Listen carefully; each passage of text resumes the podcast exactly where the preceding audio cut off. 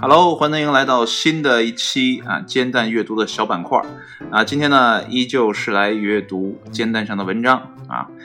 这个文章的译者呢是 HT 幺幺零，那他翻译字的这个网站或者说是文章呢，啊是日文写的，所以呢我也不会念啊。接下来呢就简称巴拉巴拉吧啊，这样的一个啊。文章日本的啊翻译的，那这个文章的标题呢比较有意思，我相信呢很多人在自己的日常生活当中呢都遇到过类似的问题。哎，这个标题就是无论借钱还是借物，一片好心可能反目成仇。呃，其实，在我的身上呢就有过这样的事情。那未来呢，在你到底该不该的节目当中呢，我们可以啊来聊一聊这个话题。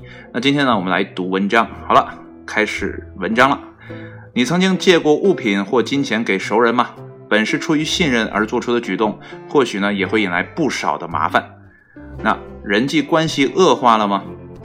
布拉布拉编辑部啊，以日本全国一千六百六十六名二十多岁到六十多岁的男女为对象，针对人际关系这一话题展开了调查。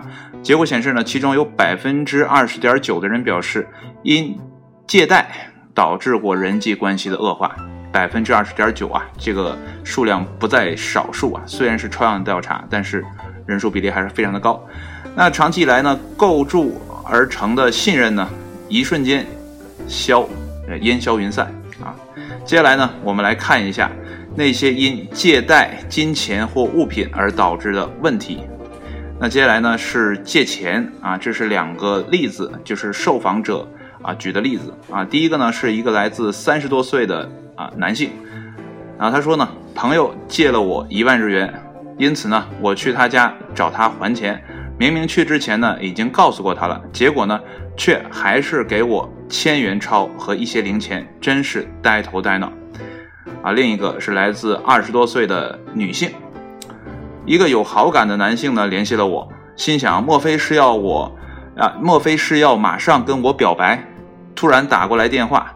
情绪呢还很激动的样子，结果却说呢借我两百万日元，下个月还给你，这可是一大笔钱啊！我可不相信他下个月就能还给我，感觉一下子被泼了一盆冷水。好了，这是借钱的部分，接下来呢是借物啊，是三个人的答复。那这三个人呢都是二十多岁的女性。那第一名女性呢是这样说的：曾把心爱的艺术品啊，艺术家 CD。借出过一周的时间，还回来时呢，盒子已经出现了裂痕。当时呢，非常吃惊。由于买了点心给我赔礼道歉，也不好责备别人，但还是后面一大堆省略号啊，应该是非常的不爽。啊，下一个女性，她说呢，学生时期把指甲油呢，啊，指甲膜啊，指甲锉啊，指甲锉借给过一位朋友。啊，原以为呢只用一次，很快呢就会还给我，结果呢过了一个月都还没还回来，好不容易呢还回来了，已经用的不成样子了，对此呢很是吃惊，从此呢对这个人不屑一顾。我相信很多人都是这样，如果一个朋友对你借出去的东西啊这样的不爱惜，可能这种这层关系就此就断绝了啊，那借钱呢可能会更过分一点哈。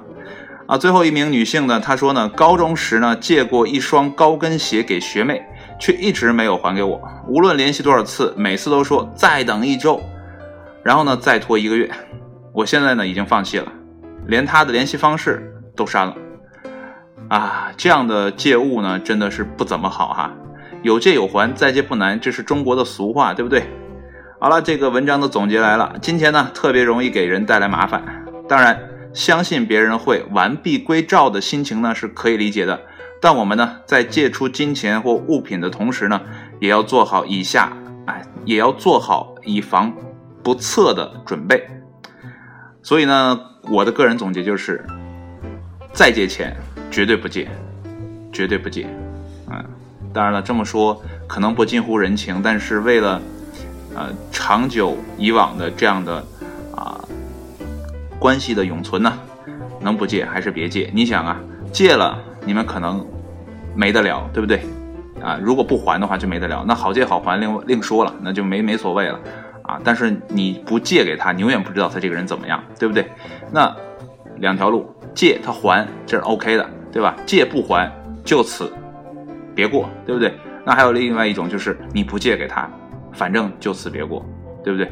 那这个就是因人而论吧。我们再找机会在该不该的节目中呢讨论一下这个话题啊，相信很多朋友都会有这样方面的啊困扰或是经历过这样的事情。那好了，今天的煎蛋阅读就到这里了。然后呢，今天我会同时放出啊 BlackBerry Top Top Music 啊，这连快了就容易拌嘴啊，新的一期啊正在上传。那好了。节目就到这里，谢谢你的收听，我们下期节目再见，拜拜。